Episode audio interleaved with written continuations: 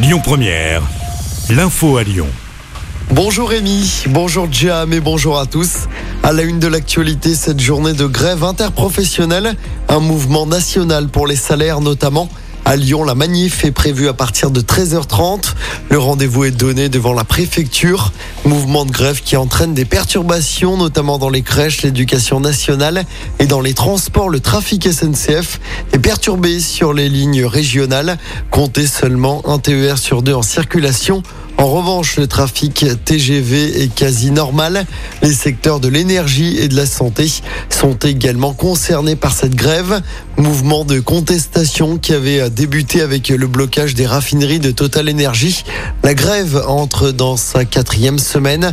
Toujours trois stations sur dix touchées en France. Et ce malgré les réquisitions décidées par le gouvernement notamment au dépôt de Fézin. Les réquisitions vont continuer, affirme Olivier Véran, le porte-parole du gouvernement. La campagne de vaccination contre la grippe débute aujourd'hui. 12 millions de personnes sont invitées à se faire vacciner gratuitement. Les plus de 65 ans, les malades chroniques, les femmes enceintes, personnels de santé sont notamment concernés. Dans l'actualité locale, ce meurtre hier soir à Lyon, un homme de 70 ans a été tué à l'arme blanche chez lui, domicile situé rue Joliot-Curie dans le 5e. Le principal suspect serait le fils de la victime, âgé d'une cinquantaine d'années. Il aurait agi dans un contexte de violence conjugale dont sa mère était victime. Il a été interpellé par la BAC. Une macabre découverte près de Lyon hier. Le corps d'un homme a été retrouvé au pied de son immeuble de Caluire hier soir. Selon les premiers éléments, l'homme âgé de 100 ans aurait basculé de son balcon situé au deuxième étage. Accident ou suicide Une enquête devra le déterminer.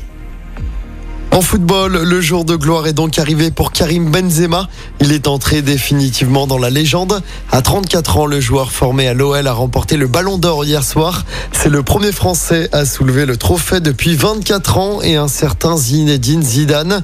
Et puis un mot de basket pour terminer. Déplacement difficile pour l'Asvel en Euroleague ce soir. Les Villers-Banais vont jouer sur le parquet de Fenerbahçe en Turquie. Coup d'envoi de ce match à 19h45. Écoutez votre radio Lyon Première en direct sur l'application Lyon Première, lyonpremière.fr et bien sûr à Lyon sur 90.2 FM et en DAB+. Lyon Première